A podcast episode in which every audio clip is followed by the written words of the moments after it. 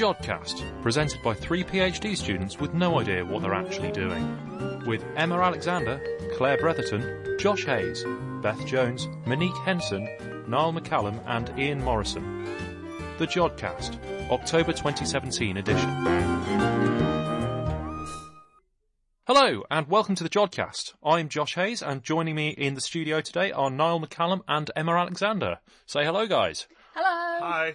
Hi, so both of you are new to the Jodcast, so can you tell us a little bit about yourselves? Emma, please. Hi, yeah, I'm Emma, and I'm a first-year PhD student here at Manchester, and I will be studying magnetic fields around radio galaxies. Okay, and Niall, who are you? Hi, I'm Niall, and you may recognise me from 2 years ago when I was doing my MSc here, but I'm back, and it'll be bigger and better than ever, I hope. Yeah, we're still waiting to see that. I'm beginning my PhD and I'm going to be working on cosmic microwave background. Excellent. So, in the show this time, Monique Henson interviews Dr. Federico Urban about bigravity and dark matter, and Ian Morrison and Claire Bretherton take a look at what's happening in the October night sky. But first, before all that, here's newcomer Beth Jones with this month's news. In the news this month, the LIGO-Virgo collaboration announced a fourth gravitational wave detection, we say goodbye to NASA's Cassini, and the Arecibo Observatory suffers from some terrestrial interference. On the 27th of September came the announcement of a fourth gravitational wave detection, from only 2 weeks after the Virgo detector in Italy joined forces with the LIGO detectors. Not only is it the first detection of a gravitational wave with Virgo, but the first using three different instruments, as the previous three events found were just using their two LIGO sites. The signal was picked up at nearly the same time on all detectors, recorded at 10:30 UTC on the 14th of August and named GW170814. This detection is the same type of event as the previous three, a merger of two black holes. Again, the signal gives evidence for intermediate mass black holes, which are not thought to be able to form through the collapse of massive stars. 1.8 billion light-years away, two black holes of 25 and 31 times the mass of the Sun merged to form a single black hole of 53 solar masses. The missing three solar masses was converted to energy and carried away as gravitational waves, luckily for us. The addition of the Virgo detector to the two LIGO detectors, which reside in the US, is more important than simply confirming the existence of a gravitational wave. Adding a third detector to the team improves efforts to locate the source of the signal in the sky, shrinking the volume of the universe that is likely to contain it by a factor of 20. GW170814 is currently pinned down to 60 square degrees on the sky, a factor of 10 times smaller than any previous detection. There's not only improvement in locating the source, as the three-detector setup also allows the distance to it to be more accurately measured. For each gravitational wave candidate currently undergoing detection by LIGO, a trigger is sent out to a horde of telescopes dotted around the globe, so that other electromagnetic light signals may be picked up from the source. Having a better idea of where to point the other telescopes significantly improves the chances of detecting anything else, and as Fiona covered in the news last month, this will allow us to confirm an event such as the never-before-seen merger of a neutron star and a black hole. Despite rumours and the much-anticipated announcement of such an event, this gravitational wave was another black hole merger, and no signals such as optical flashes were detected. If there has been a detection of a neutron star black hole merger, the LIGO and Virgo teams are keeping very quiet about it. After 20 years of faithful service after setting out to circle Saturn, NASA's Cassini spacecraft took a final dive towards the planet before being torn apart in the clouds on the 15th of September. Launched on the 15th of October in 1997, the spacecraft carried out pioneering work on uncovering the mysteries of the ring planet and its many moons. In 2005, Cassini dropped ESA's Huygens probe into the thick, nitrogen-rich atmosphere of Saturn's moon Titan, revealing unsettlingly Earth-like landscapes. In the sky above, Cassini discovered complex organic molecules, the building blocks of life on Earth, in the moon's atmosphere, and revealed methane seas and lakes with its radar. Enceladus, a smaller moon, was one of the greatest surprises found by Cassini, a second promising candidate to search for life in our own solar system. Fantastic plumes spew into space from the ocean trapped beneath the icy surface, and Cassini was directed to fly through the ejections. The other moons also deserve a mention. From ravioli-shaped Pan to spongy-looking Hyperion, we also have Mimas, which resembles the Death Star. That's no space station, it's a moon. Cassini took stunning images of them all, finding 6 new moons to give Saturn a running total of 62.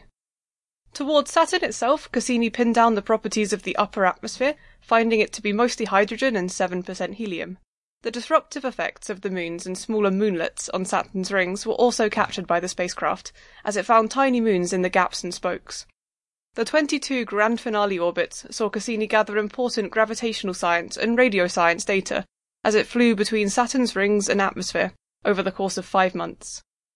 Even during its final descent, Cassini refused to stop sending back data as it plunged into Saturn's atmosphere, using its thrusters to point its antenna towards Earth until they lost their struggle whilst falling at 76,000 miles per hour. These will be the deepest ever measurements of Saturn's temperature, magnetic field and atmospheric conditions. Although this seems like a cruel fate for poor Cassini, it was the only possible use for the last portion of its fuel reserves.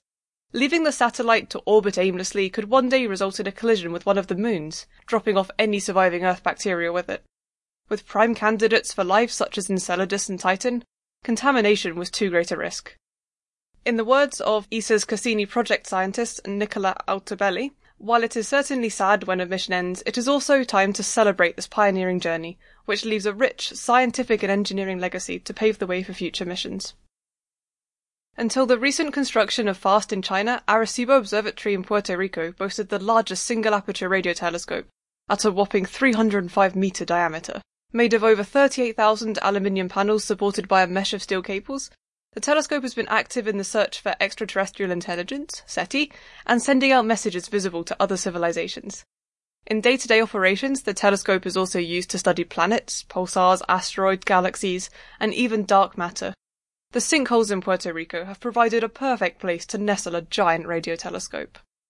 Unfortunately, Puerto Rico fell in the destructive path of Hurricane Maria last week, with the whole island losing electricity in the wake. Much of the population still remain without power or communications as gushing rivers, a dam failure, and huge amounts of building damage plague the island. After initial radio silence from the observatory, the staff are now remaining optimistic about the relatively minor damages to the telescope. Officials reported that a 29-metre line-feed antenna, once used to detect mountains on Venus, fell from a platform about 100 metres above the dish, puncturing it in several places. A smaller 12-metre dish was also lost to the storm, knocking about 20 surface tiles loose from the main dish on the way down. Perhaps most importantly, all staff at the site were reported safe after the storm.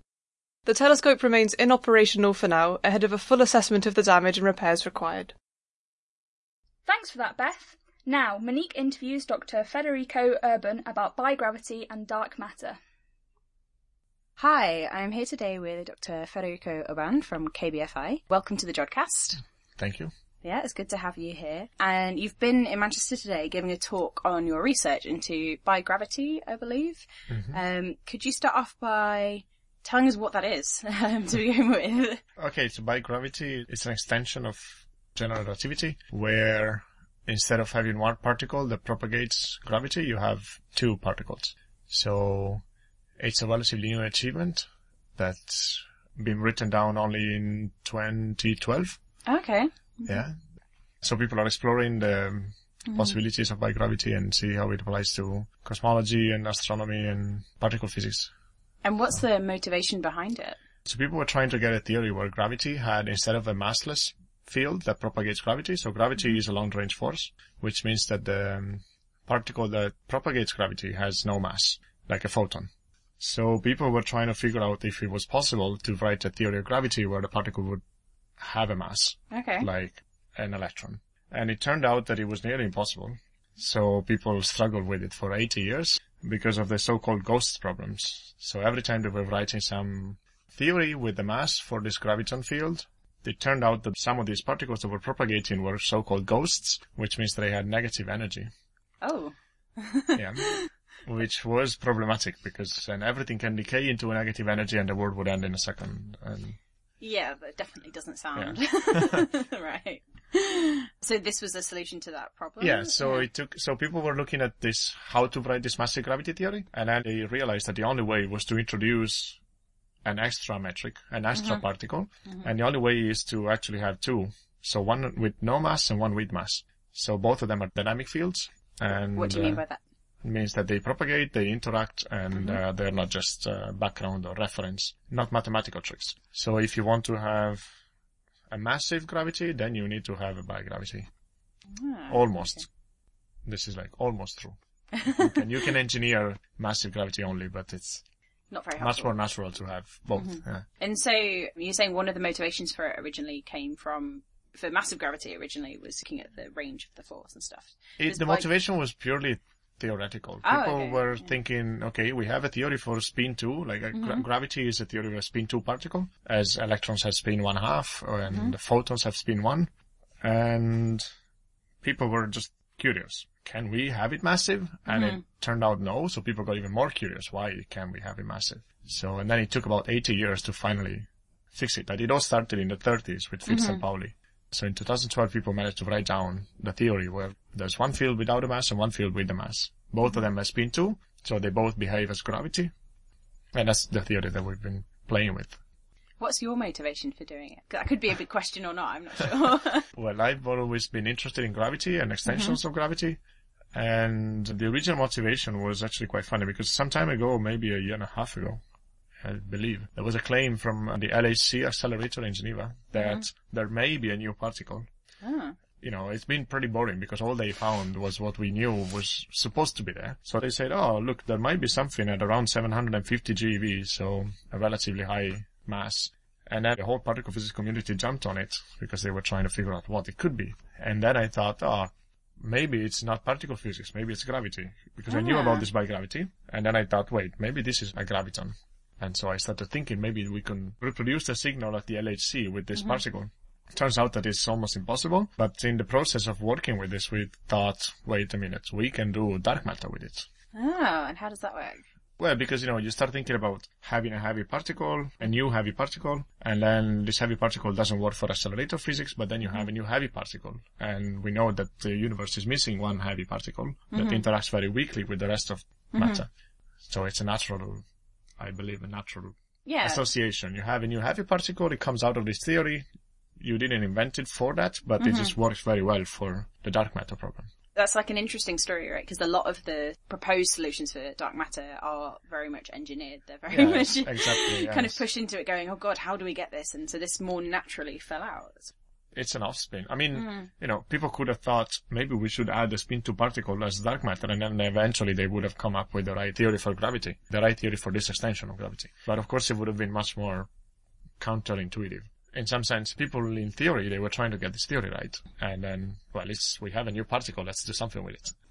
That's the motivation. No, that makes sense. Yeah. And so you mentioned a couple of times it's a spin 2 particle, the one massive and one massless particle.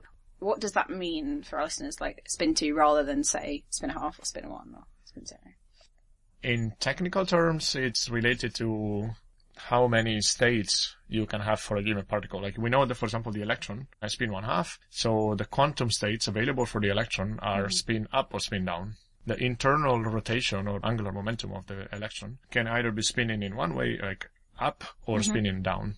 Which means that if you use your right hand, for example, you close your right hand and you call this like spinning. The way you close your right hand, you call it up, and spinning the way you close your left hand is spinning down. Like, or just... So that's the two states available to an electron.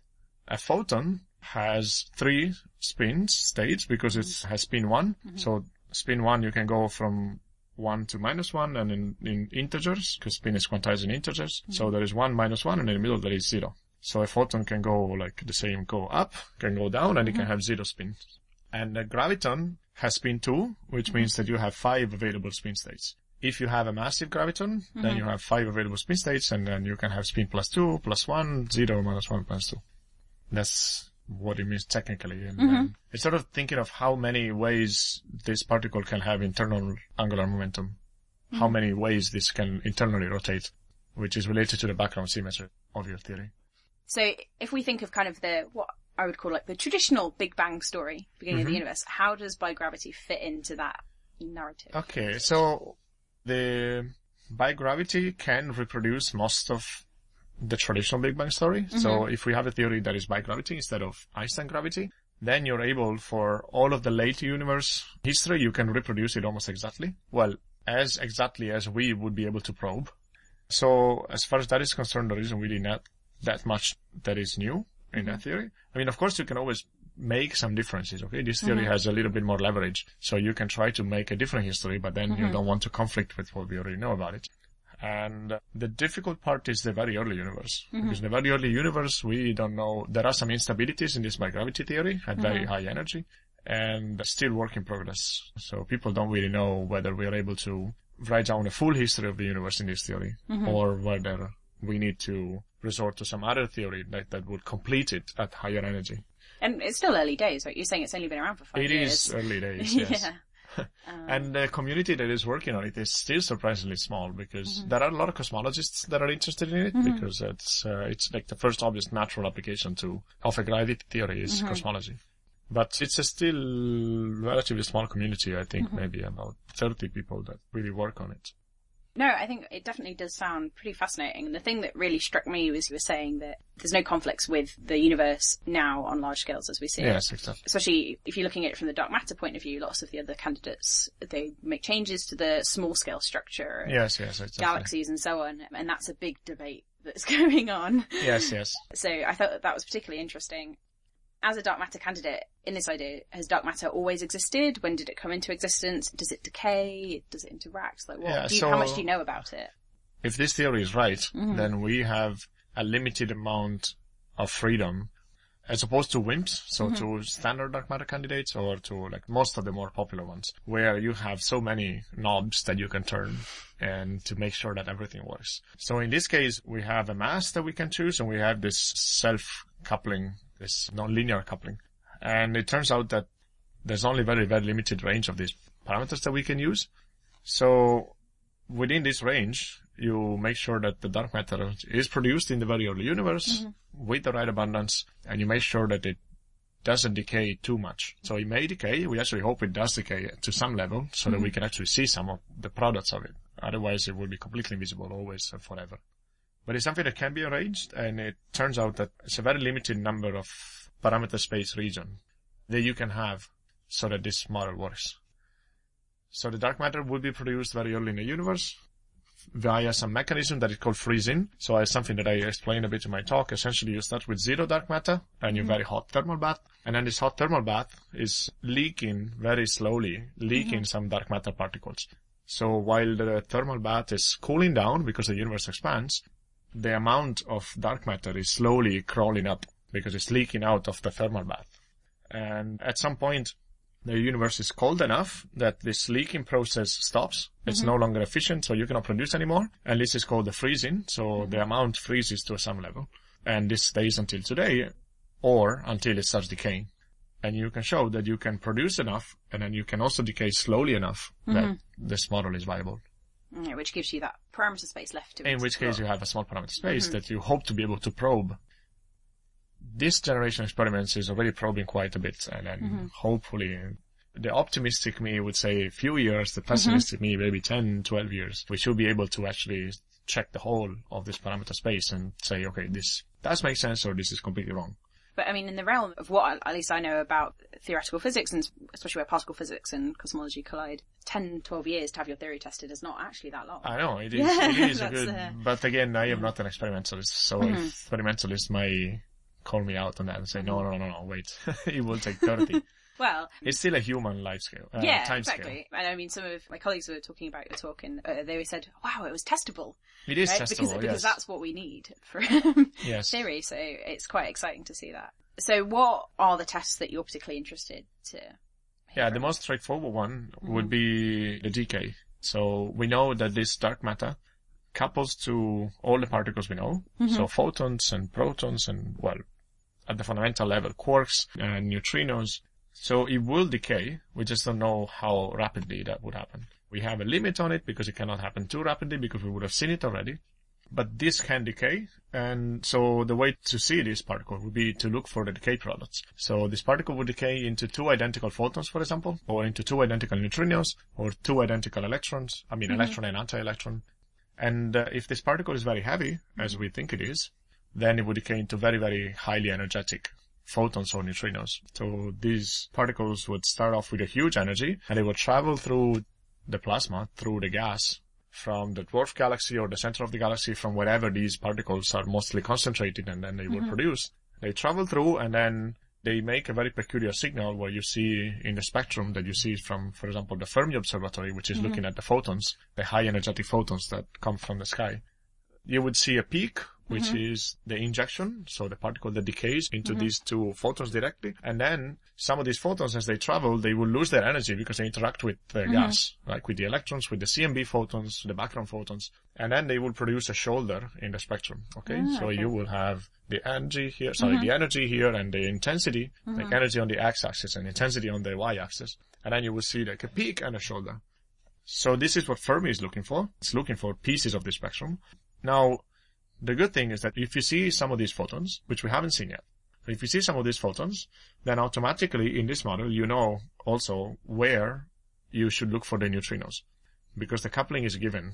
So everything couples in the same way because it's gravity. So you cannot choose, oh, I want the neutrinos, but I don't want the photons. It's not an option here.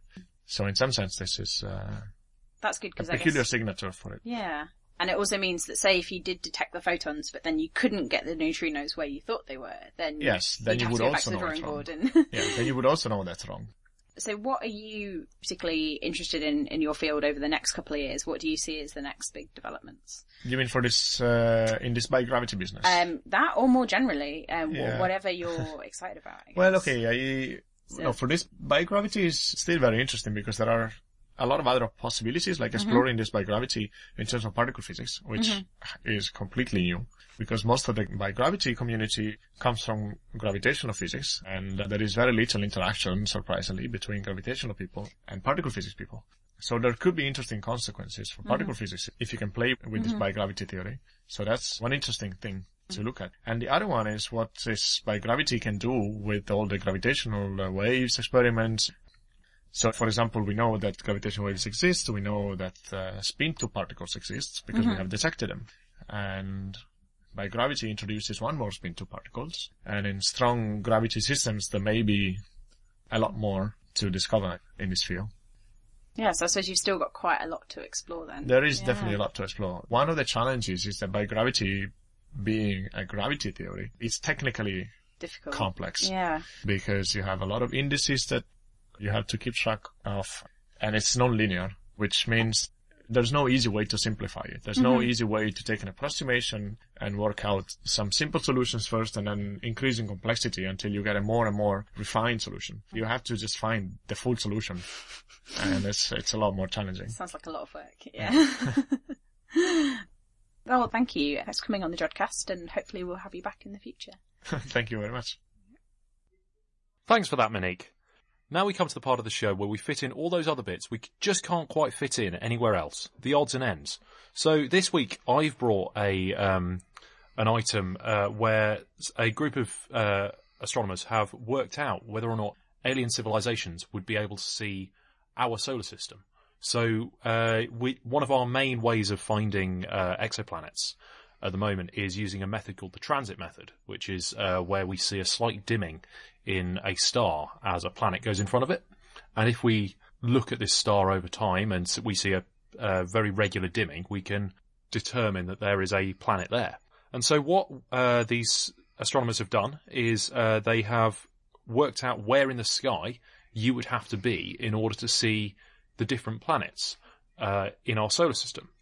And they've actually worked out that there are 68 planets around other stars that we actually know about that would be able to see some of the planets in our solar system. They'd be able to detect them if there was anybody on them. Unfortunately, none of those planets are in the habitable zones of their star. So the odds are that there are no aliens out there looking at us. However, 9 of those planets can actually see Earth. So if somehow there is an alien civilization that thrives on being either far too hot or far too cold, then they could, in theory, detect Earth. And that's 9 of those 68. 9 of those 68, yes. So there's a very, very thin band of sky in which any one planet basically sort of casts a shadow onto the celestial sphere. And it's any star within there If you take the very old and very incorrect view that we are the centre of the universe, you can basically say that all the stars in the universe are on the surface of a sphere, and so as we go round the sun, we cast a shadow onto that, and any star that falls within there could, if it has a planet, theoretically detect us. So what kind of equipment or technology would these aliens need to have to be able to detect us here on Earth? So they would need to have something very, very similar to the Kepler Space Telescope, which is now, well, it's no longer doing quite... Limping along, isn't it? Yeah, I think it's now on two of its four reaction wheels. So Kepler itself is quite interesting because it's It can only now look in a very particular part of the sky because it's being held in place by solar radiation. As it rotates out of place, the light from the sun causes it to rotate back. So we're effectively using a star instead of a gyroscope at this point. And was that the plan, or is that just due to the fact that it's gotten too old to use other methods? Originally, it had four reaction wheels, which meant that it could orientate itself quite happily. I mean, it still only looked at the same part of sky, but now Kepler's kind of looking elsewhere, and it's doing it's in a phase called K2. Yeah, K2 has had 16 different fields that it's covered, and these fields actually very nicely sort of sample the space over which the Earth's shadow gets cast, which means that they're showing that there are very few planets that can actually detect Earth. But what they have done is they have crunched some numbers using things called occurrence rates, which are sort of, it's a measure of how many planets you expect to find around any given type of star. And so they've looked at G and K stars, which are stars similar to our sun. And they found that there should be around sun-like stars with visible magnitudes of less than 13. So that's still a pretty faint star. Around stars like that, there are about three Earth-like planets. At least it's not zero. It is not zero, yes. Which I think is really exciting. So approximately how far away are we talking here? How far out are these stars that might be able to see us? So the upper limit that they've put on this is 275 parsecs. I don't actually know. I don't have a comparison of that. 275 parsecs. In other units, that is... almost 10 to the 19 meters. Okay, which is that is a long way. In light years. Yeah, let's have it in light years. Oh, that's pretty much 900 light years. Okay, so it's still within a relatively small bubble in our galaxy. So yeah, they've been looking to see how many there are. So they found three plus or minus one Earth-like planets around sun-like stars that can see us within this 900 light-year bubble. Of course, the issue here as well is that if it's a 900 light-year bubble, then those civilizations are seeing us from 900 years away. Yes. So, good luck saying hello. Oh yeah, no, I mean this is always the issue when it when we're talking about sort of planetary detection. And so, I mean, I am an exoplanetary scientist, and whilst it would be very nice to actually meet and chat to an alien, I always feel like we're kind of more just cataloguing. So we're trying to find Earth-like planets quite a lot, but we don't necessarily. It would be quite hard to have a conversation with anyone that we find, assuming that they have similar lifespans to ours. That's true. That's true. We could be viewed as but mayflies to them. And they could have some sort of strange intergalactic civilization that can communicate in seconds. I suppose turtles can live for 600 or so years. So yeah, so maybe the universe is populated by turtles. Let's go with that. And this is what Terry Pratchett had cottoned on to a lot earlier than us. Turtles all the way down. Yes, it is. There are, in sort of conclusion of this, we found that there are planets, or we haven't found that there are planets, but we think that there should be planets like Earth that can see Earth. And so perhaps we should start looking for these and use them as sort of targets for SETI searches and start pointing our radio telescopes, Arecibo, the SKA when it comes online. We should start pointing these at these planets when we inevitably discover them, as I'm sure we will, because it's not like at all searching for a needle in a very large haystack. Mm. And maybe we'll find some galactic friends. That would be nice, wouldn't it? Yeah. So, that's me done. Niall, what have you got for us? So, I'm going to be taking a look at the Tim Peake's spacecraft tour. So, as many of you probably know, Tim Peake was up in space from 15th of December 2015 for about 6 months. So, he's come down in June 2016. He was actually the first British ESA astronaut, although he was not the first Brit in space. That was Helen Sharman, who went up a good while before him, but still, it's no mean feat, is it? Mm. Right, so what did Tim Peake do while he was up there? He did a variety of different things, including he did a marathon in space, actually. I think he ran it at the same time as the London Marathon was on.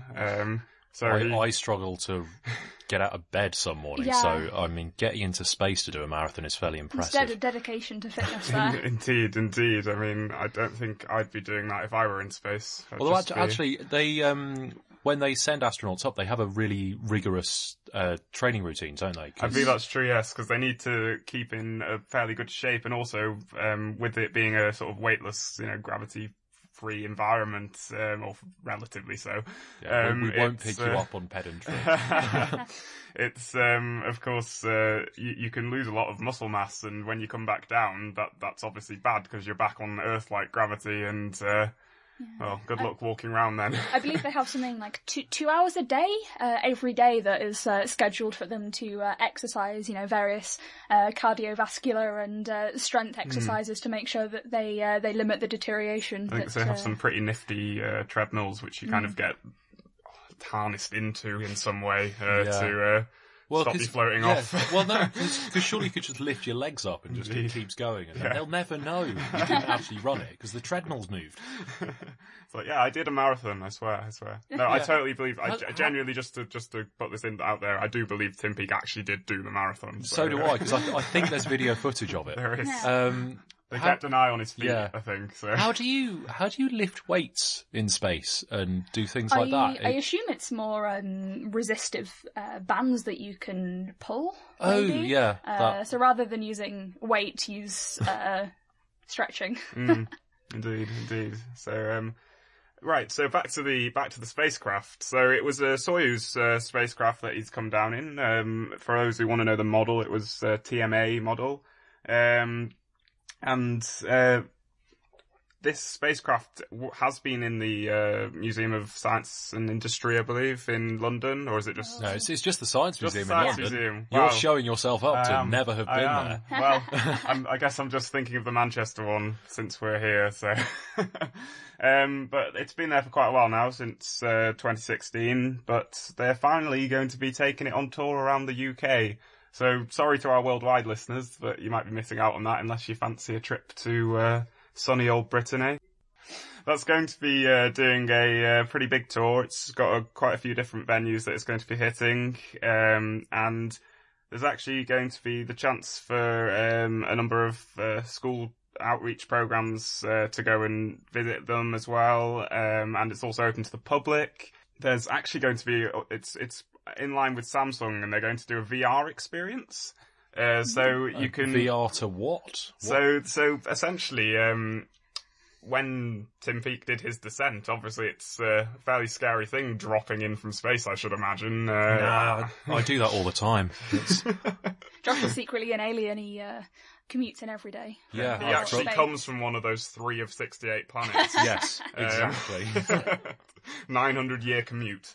But this VR experience will essentially give you a 3D, 360-degree view of falling from space in a Soyuz capsule, which I imagine would be quite exciting. So did they actually record Tim Peake's descent from the capsule, or is it a simulation? I don't know that off the top of my head. I think it was... I presume it's a simulation, but I imagine they have got recordings also. Yeah, I feel like if you're gonna say, come and drop from space, I'd want to actually drop from space. That is true. That is true. But yeah, I don't actually know that off the top of my head, but I'd like to think it's the real thing, but it may well be a simulation. So yeah, that seems like a good outreach opportunity, going on a tour, science tour. Yes, I imagine so. Like, it would be really cool for a lot. So there's a load of schools which are getting involved in this, I believe.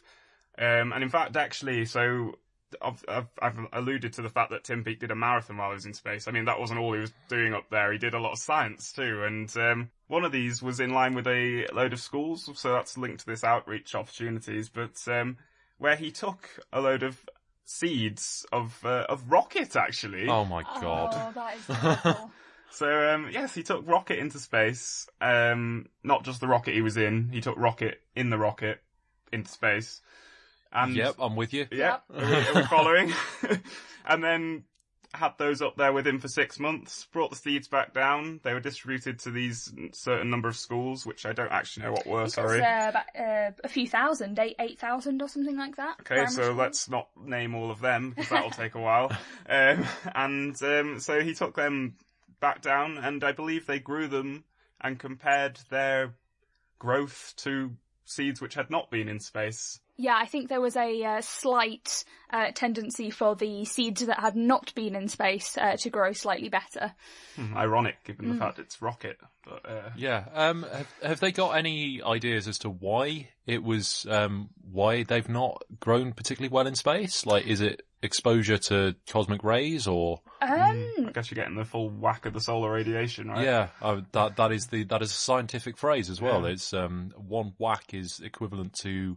What, yeah. 300 joules, I think? If it isn't, then it is now. Yeah, no, you heard it here first. Apparently the main effects that they thought might affect the seeds were vibrations during launch, temperature fluctuations, cosmic rays, and microgravity.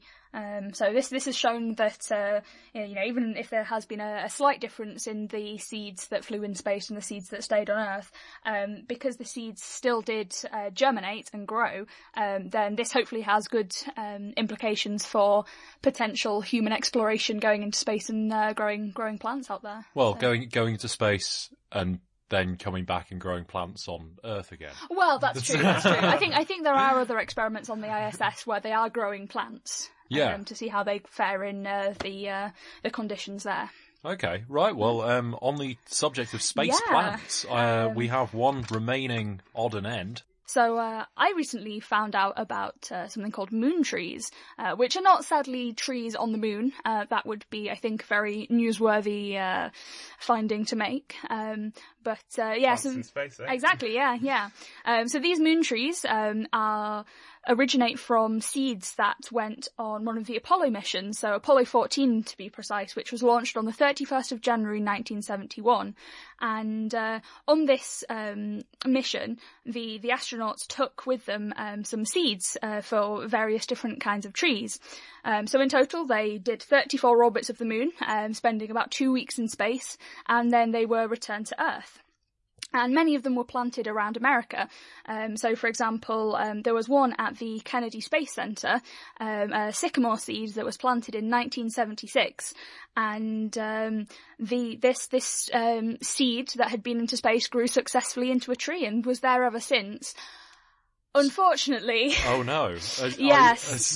The reason why these moon trees have been in the news recently is obviously it's been hurricane season recently. I think we heard from Beth earlier about the damage suffered to the Arecibo Observatory. But the hurricane season has taken another victim, and that was the sycamore tree that was standing at the Kennedy Space Center. Rip. Yep, a tree that had been into space, its seed had been into space and had stood for 40 years. I mean that's a fairly long time to stand. I'd want to sit down after that, but it's maybe it just needed a lie down. And rest. Maybe. Have they? So have they got done any rescues? So, I'm you can quite often like take cuttings and things from trees. So yeah, so that's another interesting thing about these moon trees. So so actually they're not very well documented because they were originally taken up as an experiment basically, and but there was a problem. I think they were the capsule that they were in the seal was broken, so they were exposed to the vacuum. So they, I think, they abandoned the idea of doing a rigorous scientific experiment with them. So the seeds themselves were actually in the vacuum of space and survived. Yes. There was went on to grow. 400 to 500 of these seeds, approximately. That suggests there may be more than just that one tree. Well, exactly. So most of them ended up around the United States. I think the southern and western states mostly. But because the idea of a rigorous scientific experiment with them was abandoned, they're not actually very well documented. So there is a known location of many of these trees, and in fact, there's a special moon tree website that you can search for on the internet if you're interested in knowing where all of these trees are. I don't know, moon tree is... yeah, you might want to Google that carefully. Maybe, possibly, yes. So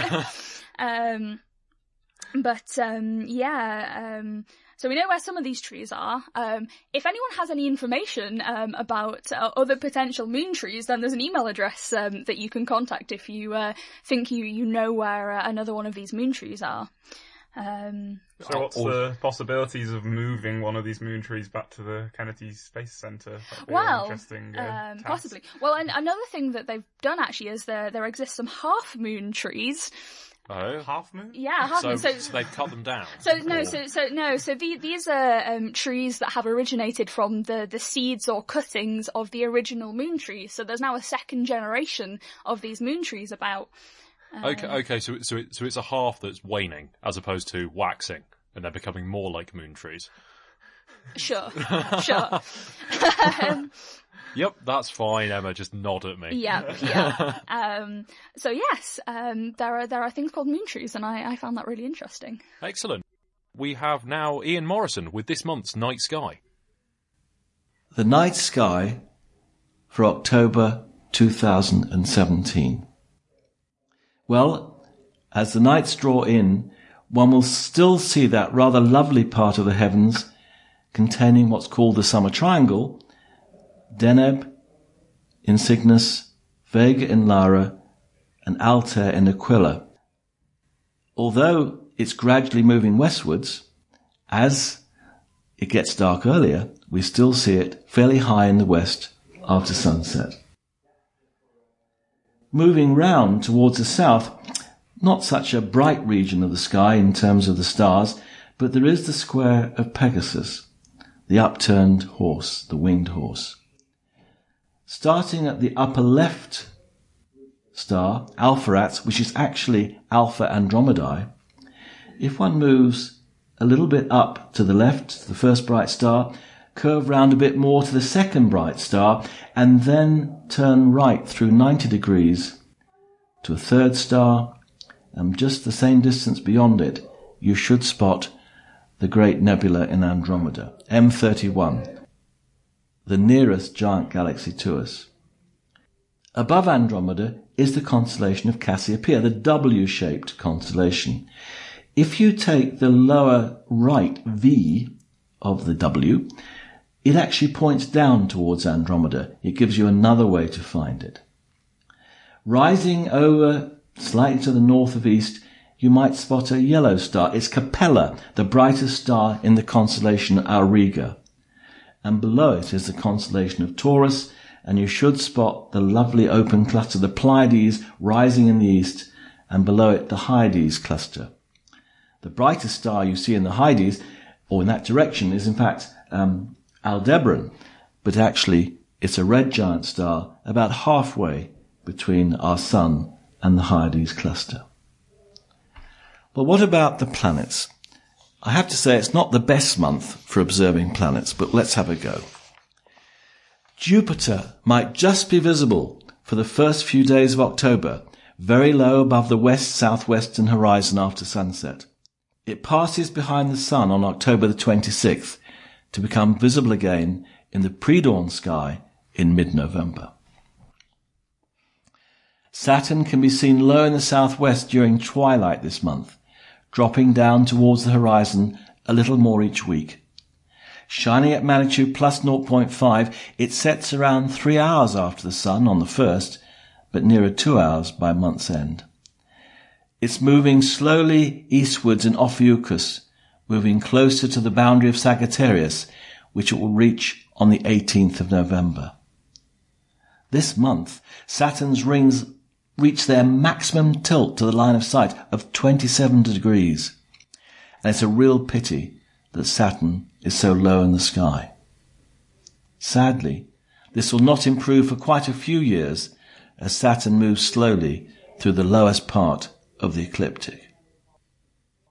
Mercury passes between us and the Sun, that's called superior conjunction, on October the 8th, so will not be visible this month. Now Mars has become a morning object at the start of its new apparition. Initially lying in Leo, it moves into Virgo on the 12th of the month and still not really easily seen in the pre-dawn sky. Has a magnitude of plus 1.8 and an angular size of 3.7, increasing a touch, arc seconds. So no details will be seen on its salmon pink surface. As the month progresses, Mars rises higher in the sky before dawn, and as described in the highlights, flirts with Venus at the beginning of the month. Well, Venus is now moving back towards the Sun in angle, again visible in the east before dawn this month, rising about 2 hours before sunrise at the start of the month, close to Mars. Its magnitude remains at minus 3.9 during the month, as its angular diameter shrinks from 11.2 to 10.6 arcseconds.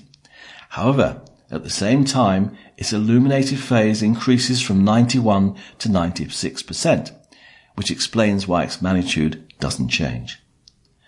By month's end, Venus rises just an hour and a half before the Sun, and binoculars might well be needed to spot it low above the eastern horizon. But of course, please do not use them after the Sun has risen. Well, finally, what about the highlights? October is a good month to observe both Neptune and Uranus with a small telescope. Neptune came into opposition, that's when it's nearest the Earth, on the 2nd of September, so will be well placed to spot this month. I provide a star chart on the night sky page of the Jodrell Bank website. Just search for night sky Jodrell and you'll find it. Its magnitude is plus 7.9, so Neptune with a disk of just 3.7 arc seconds should be easily spotted in binoculars, lying in the constellation Aquarius, as I try and show on the chart. It rises to an elevation of 27 degrees when due south. Given a telescope of 8 inches or greater aperture and a dark, transparent night, it should be even possible to spot its single moon or giant moon, Triton. Now, Uranus reaches opposition on October the 19th, so is visible essentially all night.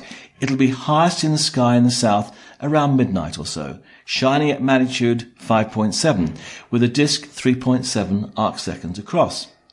It's lying in Pisces, 1 degree and 18 arc minutes up to the right of Omicron Pisces, as shown on the chart on the night sky page. Its turquoise-green colour should be seen in a small telescope, and it will be easily spotted in binoculars.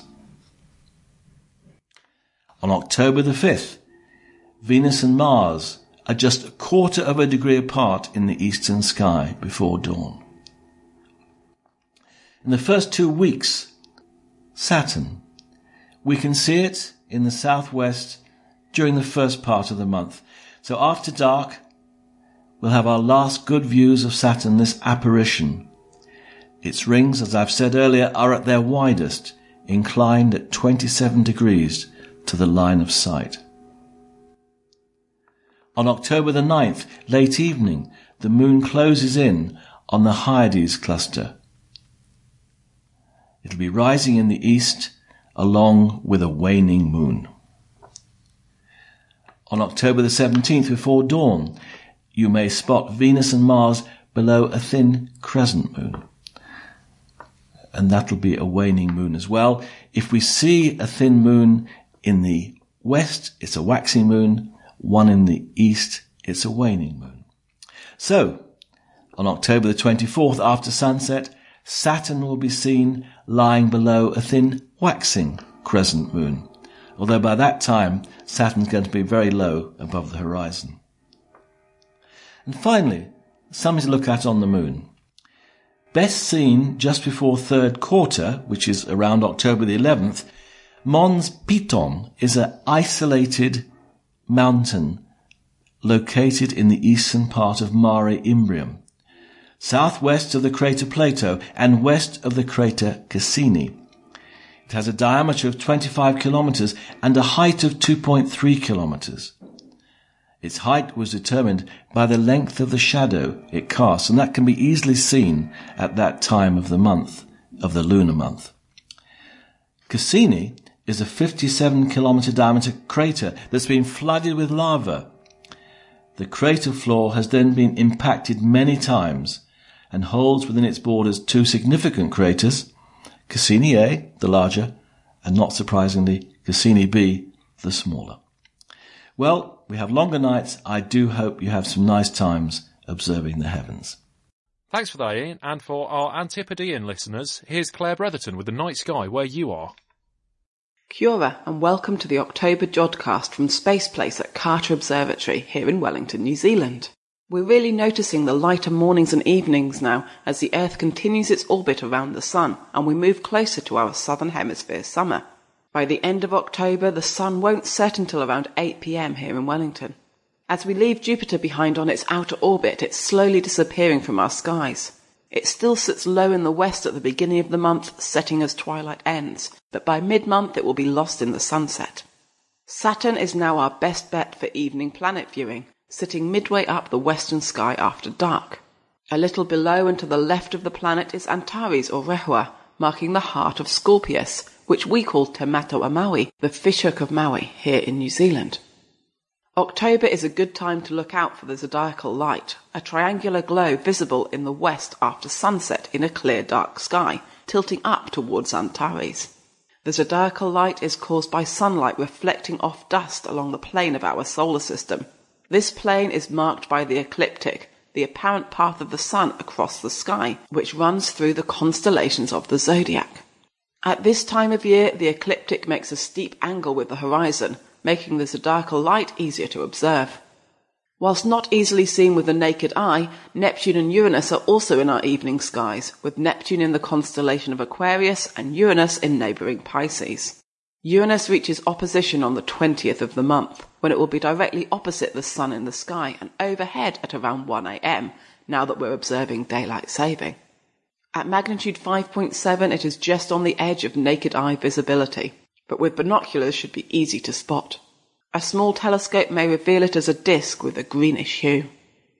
Just to the north of Pisces is the constellation of Pegasus, the winged horse, which appears to leap across the northern horizon in our late evening sky. Pegasus is easy to spot by the great square of stars that makes up his body. The brightest star in the constellation is the reddish star Epsilon Pegasi, marking the horse's muzzle. This star is commonly known as Enif, deriving from the Arabic word for nose. Epsilon Pegasi is an orange supergiant, around 12 times the mass of the Sun, and with a radius some 185 times larger. Nearby, to the bottom left of Enif, and visible in the same binocular field of view, is the globular cluster M15, one of the oldest and best-known star clusters in the sky, with an estimated age of around 12 billion years. The cluster is located around 34,000 light-years away and measures 175 light-years across. M15 is probably the most densely packed globular cluster in our galaxy, with half of its mass concentrated within 10 light-years of the centre. It has been suggested that this massive concentration of stars may be caused by a rare type of supermassive black hole in the cluster's core. With binoculars, M15 will appear as a fuzzy star, whilst a medium-sized or larger telescope will reveal individual stars, particularly towards the outer regions, appearing as chains and streams radiating out from the core. M15 also contains the planetary nebula Peace 1, the first to be found within a globular cluster. At magnitude 15.5, this is a faint object, and a telescope with an aperture of at least 300 millimeters would be needed to observe it. On the opposite side of the sky, the Southern Cross, or Tepunga, sits low in the south-southwest, its long arm pointing up across the sky to Akinar in the southeast. Akinar is at the tip of the constellation of Eridanus, the river, and is also known as Alpha Eridani. It is the brightest star in the constellation and the ninth brightest in the night sky. It is a hot blue main sequence star around 7 times the mass and over 3,000 times the luminosity of the sun. The traditional name Akinar derives from the Arabic phrase Al-Ahir al-Nar, meaning the end of the river. Although, interestingly, this name was once given to Theta Eridani, now known as Akamar, which was the brightest star in the constellation visible from ancient Greece. Akinar spins on its axis extremely quickly, completing one rotation in just over 2 days. This high rotation speed gives the star a flattened shape, with the diameter of its equator over 50% greater than that of its poles. Infrared observations from the Very Large Telescope in Chile have also identified a smaller companion star with around twice the mass of the Sun. The two are extremely close, with a separation of just over 12 AU, slightly larger than the distance from the Sun to Saturn, and orbit once every 14 to 15 years, although the highly distorted shape of the primary makes these numbers hard to determine. Below Akinar, just above the south-southeast horizon, our second brightest nighttime star, Canopus, twinkles colourfully. The two make an almost equilateral triangle with the southern celestial pole, the point in the sky directly above the south pole of the Earth, about which the whole sky appears to rotate. Another easy way to find this is to put one hand on Akinar and a second hand on Gamma Crucis at the top of the Southern Cross and clap them together in the middle. Between the southern celestial pole and Akinar and above Canopus, you may be able to spot 2 small fuzzy patches of light, easily seen with the naked eye on a dark moonless night. These are the large and small Magellanic Clouds, 2 small irregular dwarf galaxies that neighbour our own. Whilst these galaxies are much smaller than the Milky Way, they still contain billions of stars. The Large Magellanic Cloud, or LMC, is the lower of the two and is located 160,000 light-years away. Through binoculars or a small telescope, you may be able to spot a number of young star clusters visible as small patches of light. The LMC contains one of the largest and brightest star formation regions known, called the Tarantula Nebula, or 30 Doradus. Spanning around 600 light-years across and covering 13 arc-minutes in the sky, the Tarantula Nebula contains over 800,000 stars and protostars and is the most active starburst region identified within our local group of galaxies. If it were placed at the same distance as the Orion Nebula, it would be so bright that it would cast a shadow here on Earth. The star formation activity within the Tarantula Nebula began a few tens of millions of years ago, and some of the largest and brightest stars born within this region have already reached the ends of their short lives. In February 1987, supernova SN 1987A was discovered in the outskirts of the Tarantula Nebula by astronomers at Las Campanas Observatory in Chile and independently by prolific amateur astronomer Albert Jones here in New Zealand. This supernova was the closest since the invention of the telescope just over 400 years ago, and provided a unique opportunity for astronomers to study such an event in unprecedented detail. Reaching a peak magnitude of around 3, SN 1987A was easily bright enough to spot with the naked eye.